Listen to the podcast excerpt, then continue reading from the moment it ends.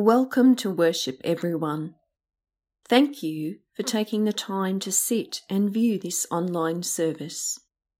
Even though we are apart physically, we know that God's Spirit connects us in ways beyond our understanding.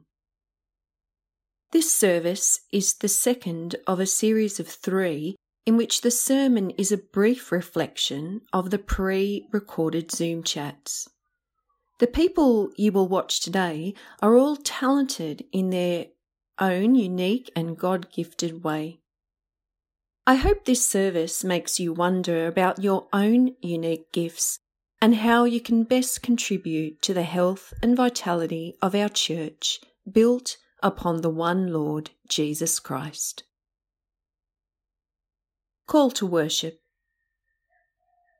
In this moment in time, we come before you, O Lord, ready and willing to be renewed, refreshed, and transformed. Search us and see us for who we truly are. Test us and know our thoughts. The following hymn is You Creator God Have Searched Me.